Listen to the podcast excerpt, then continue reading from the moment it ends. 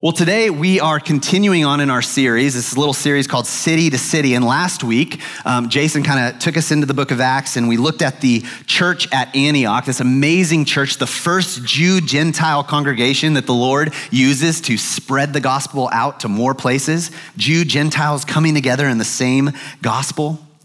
Well, today we're going to hop on over to our, our next little case study, uh, and it's going to be the city of Philippi and the first church that, really, the first church of, in, in all of Europe, and how it all begins uh, in this city of Philippi. And we're going to continue to see what we can learn about God's unique and miraculous work in establishing the early church movement of mission to the world.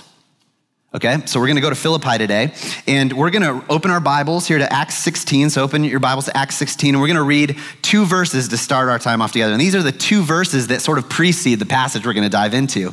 But I think it's in- incredibly important to read these two verses in particular. So let me go ahead and read them. This is Acts 16, verses 4 and 5.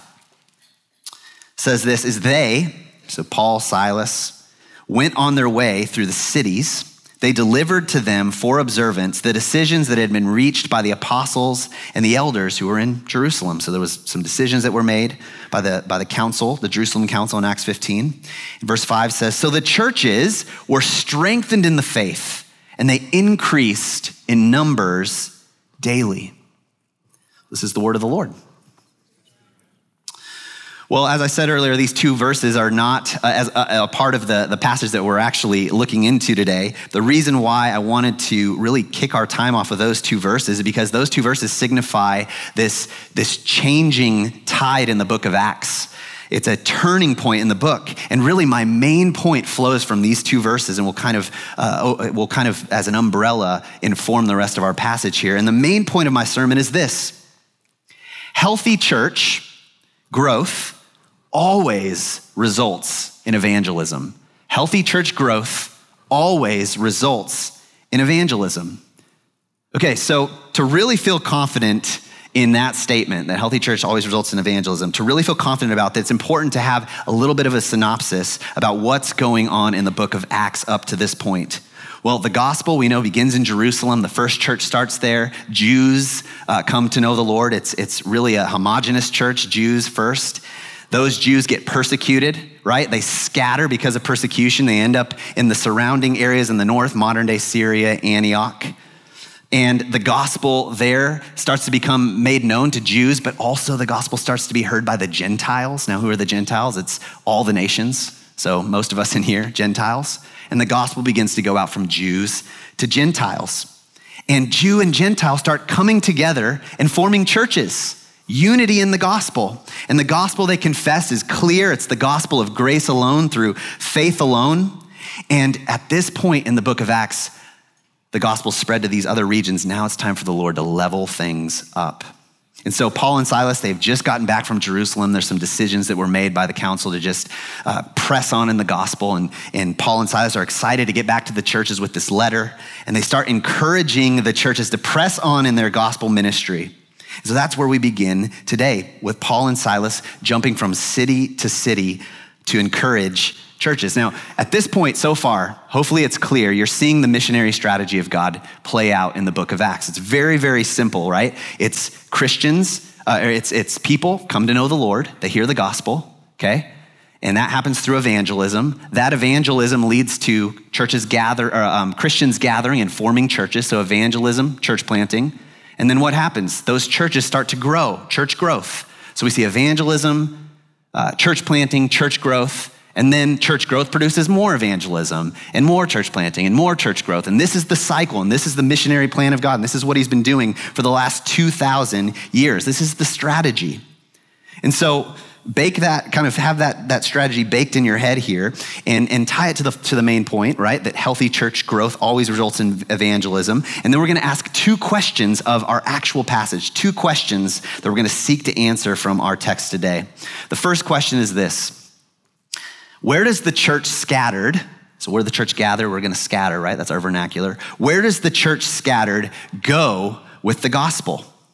Where does the church scattered go? Then the next question who does the church scattered reach with the gospel?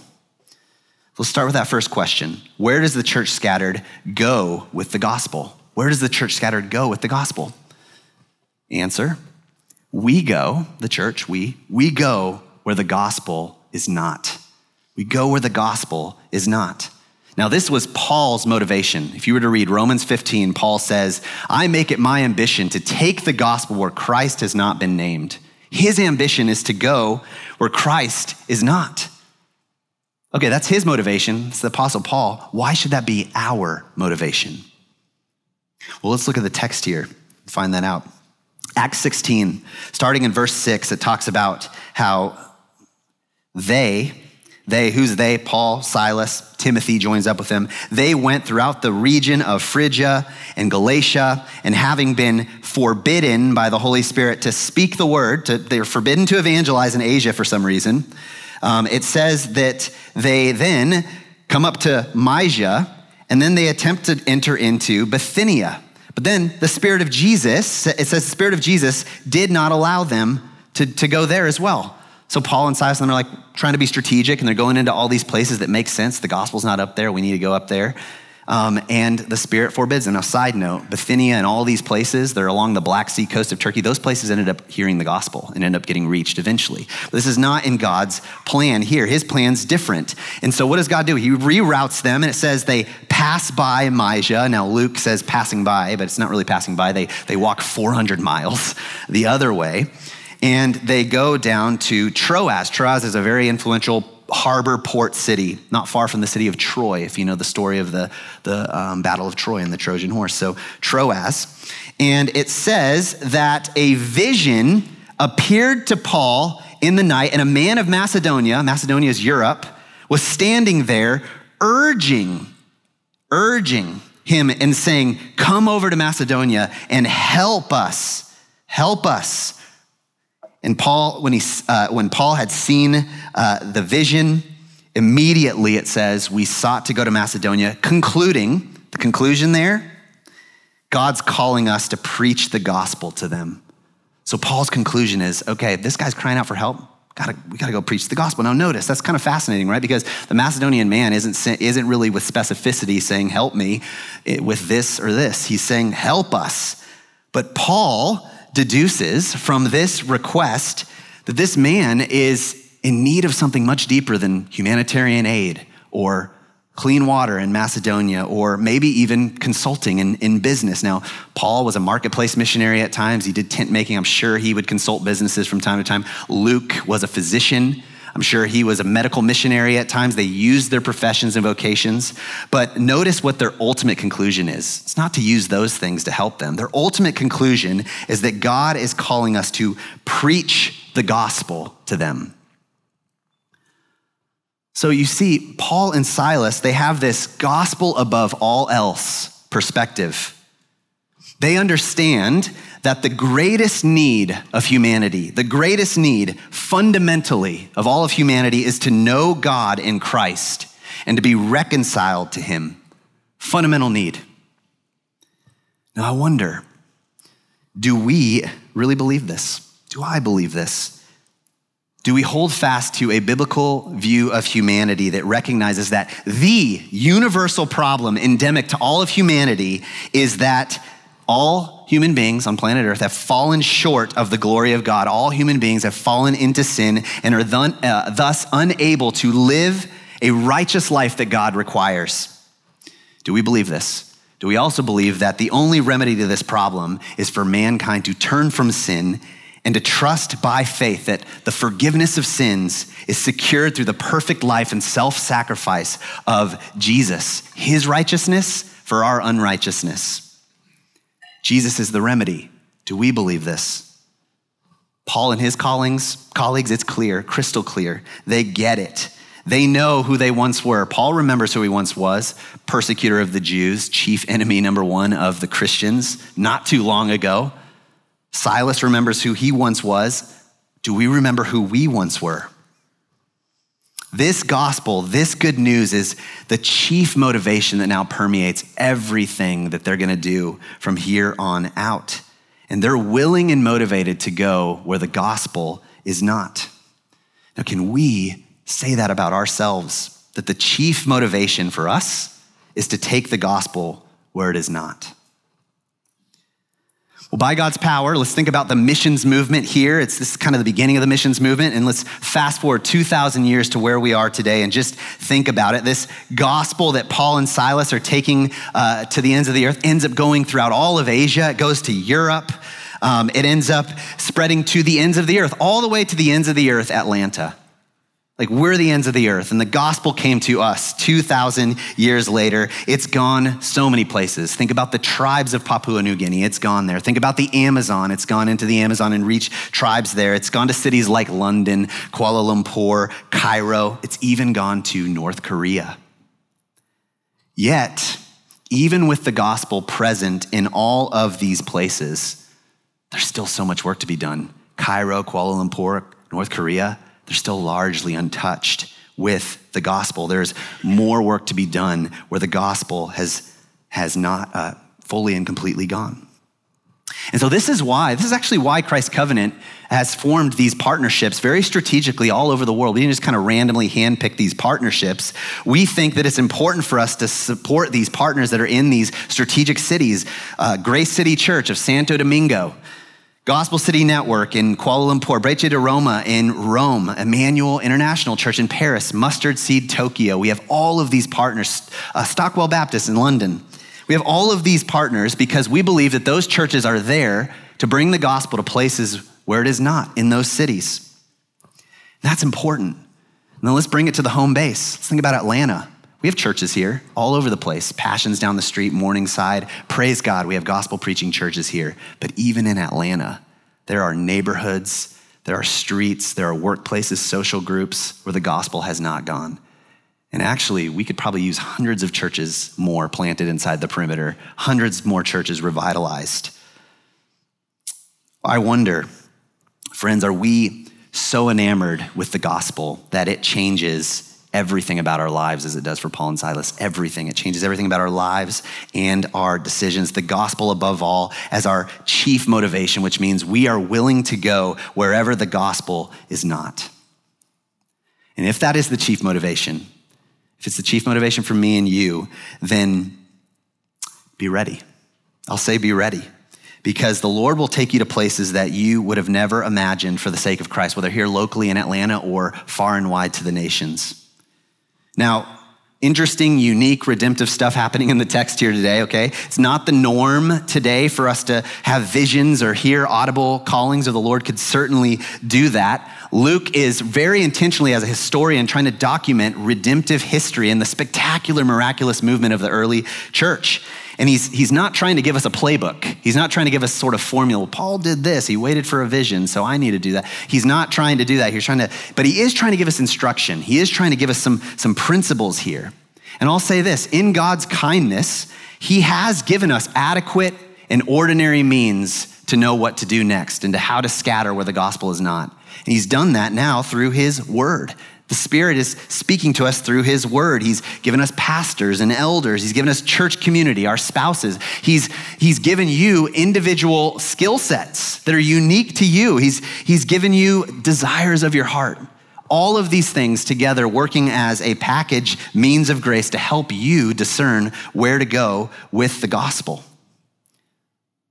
Now, I was thinking uh, this week about my my uh, son. How in the fall we one of our favorite things to do, um, kind of just I don't know if we're bored, we go outside and we see um, these sort of fluffy dandelions in the, in, the, in the fall. And one of my favorite things to do is pick up my son Calvin and hold him in my arms, grab a little dandelion, and he loves blowing those seeds off the, off the dandelion stem. And he watches them and his face lights up and you see the seeds kind of going everywhere. And I was, I was thinking this week about the dandelion, how when those seeds get a draft of wind or, you know, the breath of a child behind them, those seeds seem like they're kind of scattering at random all over the place. We know they eventually like hit the ground and they sprout up new life. But actually, those seeds aren't flying around at random. There's a draft of wind behind those seeds. It's very, uh, very purposefully directing them where they should go. Now, they're going different places, but the wind is directing them where they should go. And that is very much what the scattering church is like. Now, we might feel like, man, I don't know where to go next with the gospel.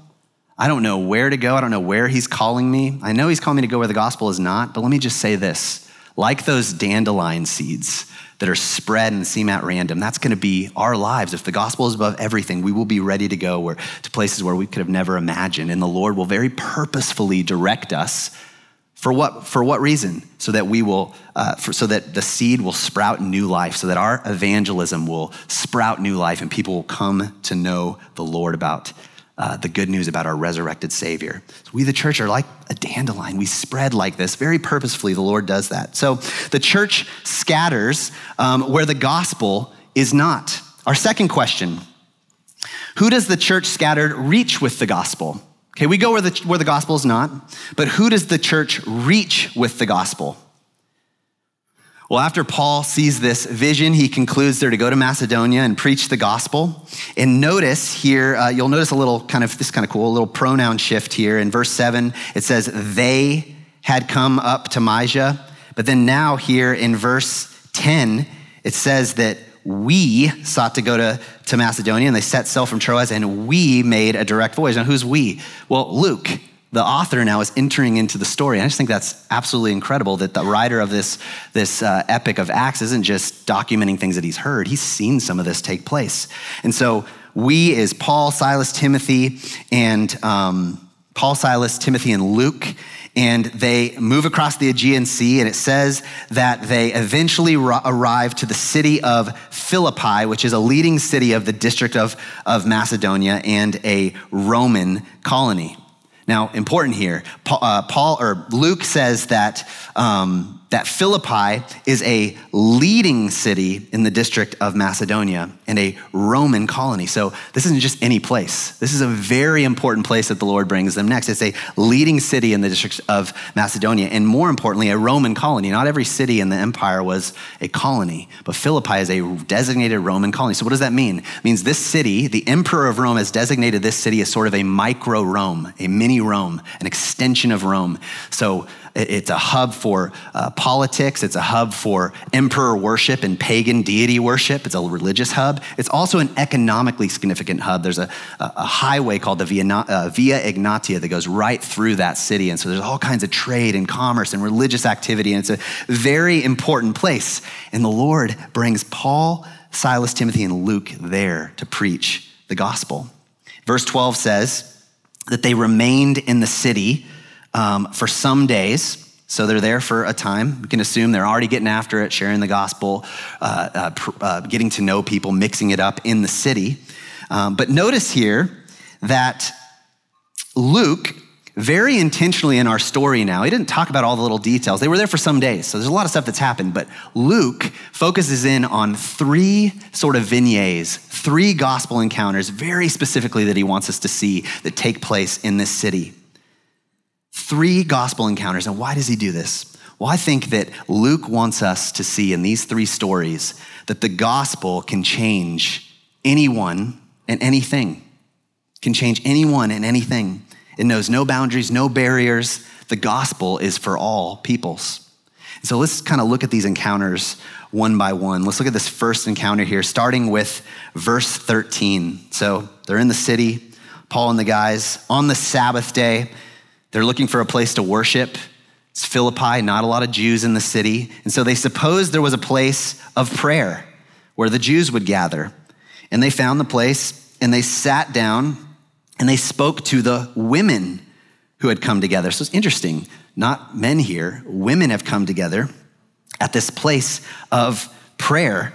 And uh, imagine like a, a women's gospel fellowship right there in Philippi, of course, without the gospel, and Jennifer McClish isn't there, uh, but a women's gospel fellowship. The Apostle Paul's there, so it's going to get really cool. Um, but kind of a, a, women's Bible study. They have their Hebrew Bibles open, their Old Testaments, these Jewish ladies. Um, and, and notice that they're speaking to women, and guess who else is there? A woman named Lydia, not a Jewish name. And she's from the city of Thyatira, and Thyatira's in Turkey. So she's a woman, she's Gentile, gathering with the Jews. She's Asian, and it says she's a seller of purple goods. So she's a businesswoman and a successful businesswoman. If you're selling purple goods, these are luxury textiles that you would sell to the cultural elite of Roman society. So she's come from Asia to this city to sell her goods. And then it says that she uh, was a worshiper of God. That's interesting. So she's converted to Judaism. She's a worshiper of God, and she's gathering with these Jewish women to study the Bible. And it says that the Lord opened her heart to pay attention to what was said by Paul. So they're engaging in a discussion from the Bible, and the Lord opens her heart. And then she comes to know the Lord, she hears the gospel, and after that, she was baptized in her household as well. So her household hears the gospel, and they're baptized as well. And it's incredible uh, because this is encounter number one, right? Gospel encounter number one wealthy Asian, culturally elite, intellectually inclined, now woman of Christ. And look at what happens after she receives this gospel. automatically, her affections change and she has this gospel hospitality. If you have judged me faithful to the Lord, come to my house and stay. So Lydia becomes this uh, incredible partner in the gospel for Paul and Silas as a result of her transformed heart. So this is our first encounter, and I, I wonder, Christ Covenant Church, here in Atlanta, in our communities, can you think of someone like this?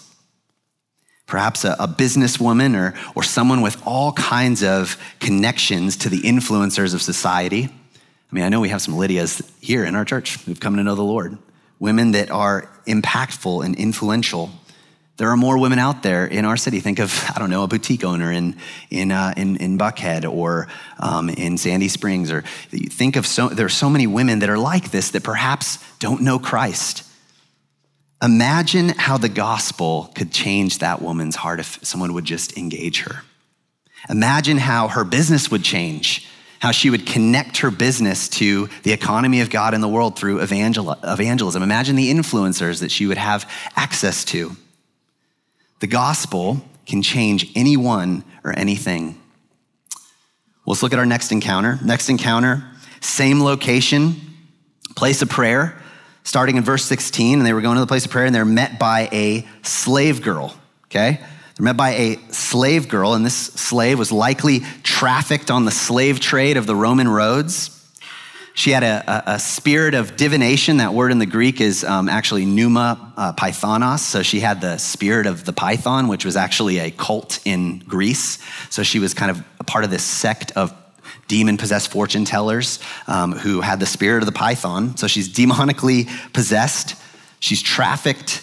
She's poor obviously exploited by her owners for uh, the money that she brings through this fortune telling ability and who knows what else. And it says that this girl follows Paul and this little group for days, annoying them, crying out, These men are servants of the Most High God who proclaim to you the way of salvation. And what's interesting here is she's, what she's saying isn't wrong. Like they are proclaiming the God of the Most High and the way of salvation. But Paul gets really annoyed because she's saying that time and time again. And I wonder why Paul's getting annoyed. I mean, if anything, it's like she's kind of helping us. But actually, Paul's annoyed because likely, and we got to do some sort of missionary contextualization here, but in first century Philippi and the Philippian mind, their thought of the Most High God was Zeus. And so it's likely that anybody that was walking by, you know, not engaged with what Paul's saying here, could hear the, the slave girl screaming that out. And they're like, oh, they're preaching Zeus. They're preaching Zeus. And so Paul, he's like, dude, I don't want any confusion to the gospel. And so he's like, I'm annoyed at this. And he liberates her from the bondage of the spirit. And he says, in the name of Jesus Christ, come out of her. He casts this spirit out of her. Now, Luke doesn't indicate that that the slave girl was uh, converted. He doesn't in, in, indicate that, but there is a liberation of sorts by the power of the gospel. And it says that her business owners are like really upset because this girl's ability is gone. Their hope of gain was gone. They seize Paul and Silas, they drag them into the marketplace, they bring them before the rulers, and they say, These men are Jews. Servants, uh, these men are Jews and they're disturbing our city. They advocate customs that are not lawful for us as Romans to accept or practice. And so they throw Paul and Silas in prison. And think about this encounter completely different than the one before, right? Now we have a poor slave girl, ethnically Greek, demonically hostile to the gospel, now liberated by the disrupting power of Christ. And this change not only sets her free from spiritual bondage, but the gospel also confronts the unjust practices of her traffickers. The gospel is disruptive. It's a whole different encounter here. Now, our city, Atlanta, top seven in the United States for human trafficking. And every single day in our city, we have women who are sold, traded, and drugged for profit. Uh, if you pay close attention, you, you will see this activity in our city, not far from our church here, Red Light District, women that are getting trafficked and manipulated and exploited. It's right around us. And so, my question to you all is, and, and, and even obviously to myself here, are we willing to go into the dark and vulnerable spaces of our city to reach the slave girl, the slave girl of Atlanta? Are we confident that we can do this with the power of the gospel? Now, of course, we need to do this responsibly, which is why we as a church, we've, we've partnered with these various Bless the City ministries, and one of them, or actually two of them, um, work in this anti trafficking space, but their primary aim is the gospel above all, and they want to bring the gospel to this, this community and for holistic transformation. And um, so we partner with these ministries, Frontline Ministries and Beloved Atlanta.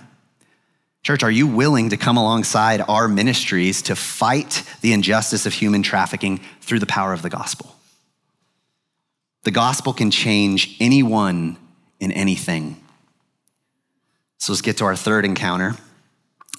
Result of this encounter with the slave girl, Paul, Silas, they're in jail now, and it actually says they're, they're in the uh, they're deep in sort of the inter sanctum of the Philippian prison, and they're beaten and flogged and they're accused of confronting these customs of, of Rome with the gospel. And look what they do as they're in prison, um, starting in verse 25 here. They're in prison, they're, they're wounded, and they're not discouraged, not crying out uh, in distress. They're not questioning the call of God. Why did you bring us here, Lord? Instead, it says that they were praying and singing hymns to God, and the prisoners were listening to them prisoners were listening to them praise and sing uh, to the Lord. Now, it's likely that they were praying the gospel, singing the gospel, speaking the gospel, getting after it, gospel above all, in all circumstances. But then who else is probably listening? Well, the jailer. There's a jailer in the situation. This is our third encounter. Who is the jailer? Well, the jailer is a blue collar, middle class man, likely a retired Roman soldier. Retired Roman soldiers would, would usually settle the rest of their days in these Roman colonies and they would work in sort of civil service or government service.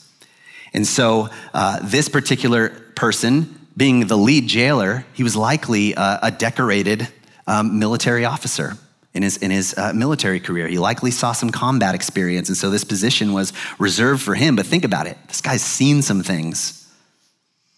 He's very different than Lydia. Lydia was a spiritually gentle and open person. He's different than the slave girl, spiritually hostile.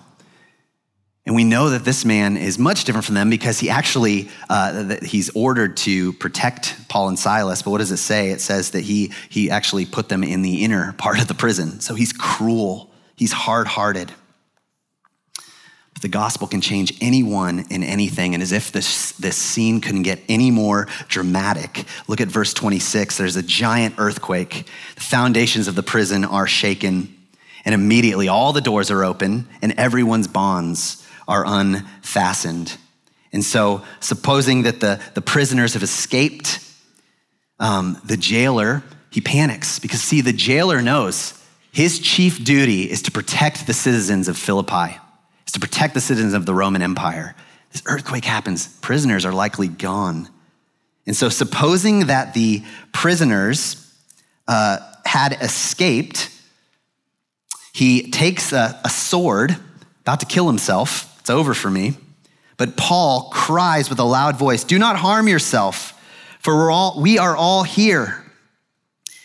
And then the jailer's sort of floored, and it, and it says that he is trembling with fear. And the next question in the softening jailer's heart, because of this undeserved kindness that he's receiving from Paul and Silas, they're there. They haven't taken off. I don't know about you guys, but I would have hightailed out of there, right? Paul and Silas remain, gospel above all. And they're in there and they stay. And this softens the jailer's heart. And the text says that he brings them out and he asks, Sirs, what must I do to be saved? And they respond to him, Believe in the Lord Jesus, and you will be saved, you and your household. And then they spoke the word of the Lord to him. So they're probably engaging in the gospel and open, you know, talking about scripture and, and preaching the word. And it says uh, they did that to all who were in his household. And then look at the response in this transformed man's heart. It says that he took them uh, the same hour of the night and he washed their wounds. So before, he didn't care about them. Now he's been transformed and changed, and he washes their wounds as Christ washed his wounds. And it says that they believed the gospel. They were baptized, he and his household, and he rejoiced along with his entire household that he had believed in God.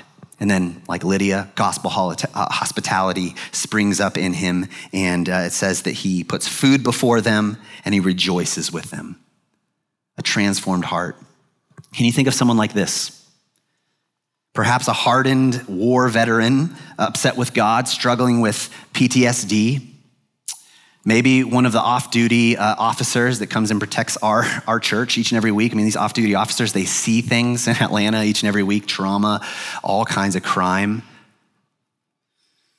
I had a, an encounter with, um, or a, a, conversation with one of those officers a few months ago uh, in the parking lot. It was one of the last people, um, I, I, think it was late at night, so I was leaving. I don't remember exactly when. And this officer's there, and we start engaging, and he just like opens up to me. He's like, Oh, this is a church. Like, and he starts telling me about all the things he's seen in Atlanta and how he's just he's so messed up from those things and no one lo- could love him and he's ruined all these relationships. And uh, we had an, uh, uh, an opportunity to talk about christ and the gospel and i pleaded for him to believe in this gospel and i don't know if, if, if he if he received the gospel. I invited him to come to church but um, these are the kinds of people that are like the jailer.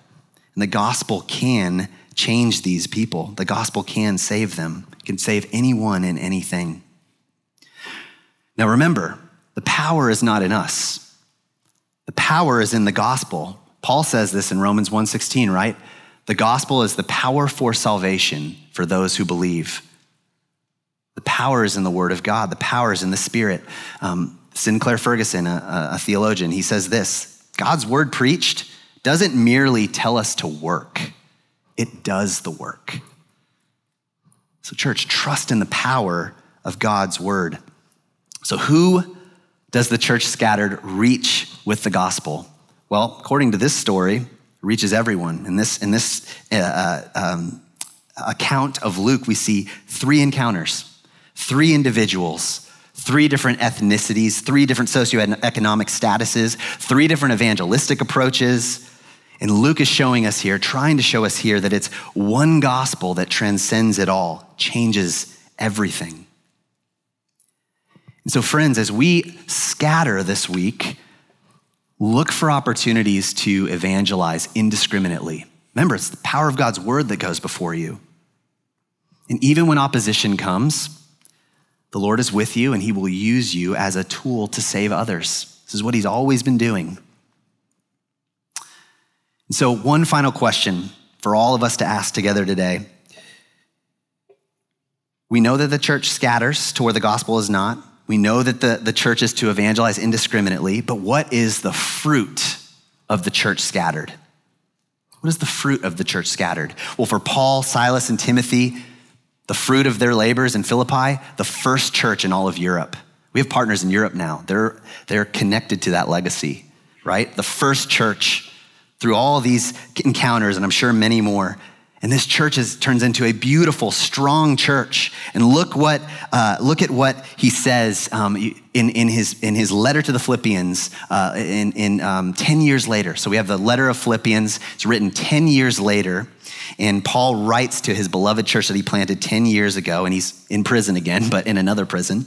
And he writes to them, Philippians 1 3 through 5. He says, I thank my God in all my remembrance of you, always in every prayer of mine for you all making my prayer with joy because of your partnership in the gospel from the first day, from the first day until now in prison 10 years later. And look at what Paul says um, at the end of his letter in Philippians 4. He says, Yet it was kind of you to share in my trouble. And you Philippians yourselves know that in the beginning of the gospel, when I left Macedonia after these three encounters, no church entered into partnership with me in giving and receiving. This is what we want to be with our partners, giving and receiving. No church entered into this kind of partnership with me except you only. Even in Thessalonica, you sent me to help for my needs once and again. Not that I seek a gift, but I seek the fruit that increases to your credit.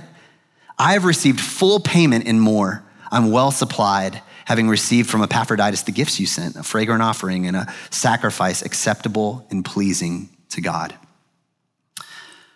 So, this is the fruit of Paul, Silas, Timothy, and Luke's labor. It's a faithful church that has seriously partnered with Paul in the labor of the gospel from the first day until now. A strong mission partnership that bears fruit all over the world. All the churches we partner with in Europe are, are the fruit of these labors. So, Christ's Covenant, what is the fruit of our scattering? What's going to be the fruit of our scattering and what has been the fruit of our scattering. Let's talk about what has been the fruit of our scattering, and hopefully, this is an encouragement to you all. The Lord is already at work in this growing church. 422 members last year, 88 baptisms. We even baptized a household a couple weeks ago, the Haygoods. It's like Acts in real time. We sent out our own first, uh, really kind of official long term missionary in Chris Wong, who's in Paris right now, working alongside our partners, hopefully to plant churches there. We've added four new Reach the World mission partners. We get to meet them this next week. We have strengthened our ongoing partnerships. We have more and more members than ever before engaging uh, in Bless the City projects, engaging our city with the gospel. We have a vibrant uh, young adults ministry that's evangelistic. People are coming to know the Lord in our young adults ministry through a lot of you guys here. We have a vibrant college ministry that's going to the sort of the new frontier of this age of missions, the college campus.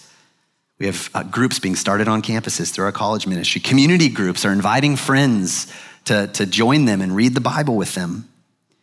How about a new campus this next year in Sandy Springs, a new mission field where hopefully our churches, our church can scatter and, and, and, and, and fruit will be born and more people will come to the Lord in Sandy Springs.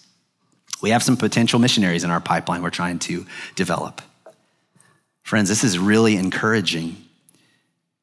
My, uh, my hope and my encouragement to you all is that we would actually continue, just continue on in this, to go deeper and wider in our love for Christ, and that we would trust God to bear more fruit through our faithful scattering. Friends, our church is growing.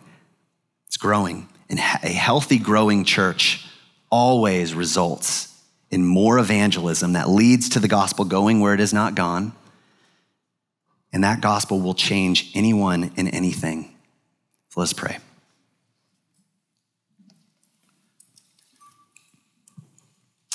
Father, we're so grateful for this church. We're grateful that the gospel came to us. We're grateful that you've saved us by your grace, that through this mission movement that starts in the book of Acts, um, it, it, eventually reverberates through, throughout the, the world, to the nations, even to the ends of the earth here in Atlanta where we can, we can know you and gather as a church. And Lord, I pray that as we look at the book of Acts, that you would use your word to fuel in us a movement of mission to our city, our neighborhoods, to the world. I pray that each and every one of us here would put the gospel above everything, that we would be so enamored with Christ that we can't help but take the gospel to our neighbors and our workplaces, to the nations. Lord, we trust that you will work through this word. We trust that there's a lot of good fruit in our church. Keep our church faithful. And may we continue to see, seek to take the gospel where it is not. We pray for all these things. In Jesus' name, amen.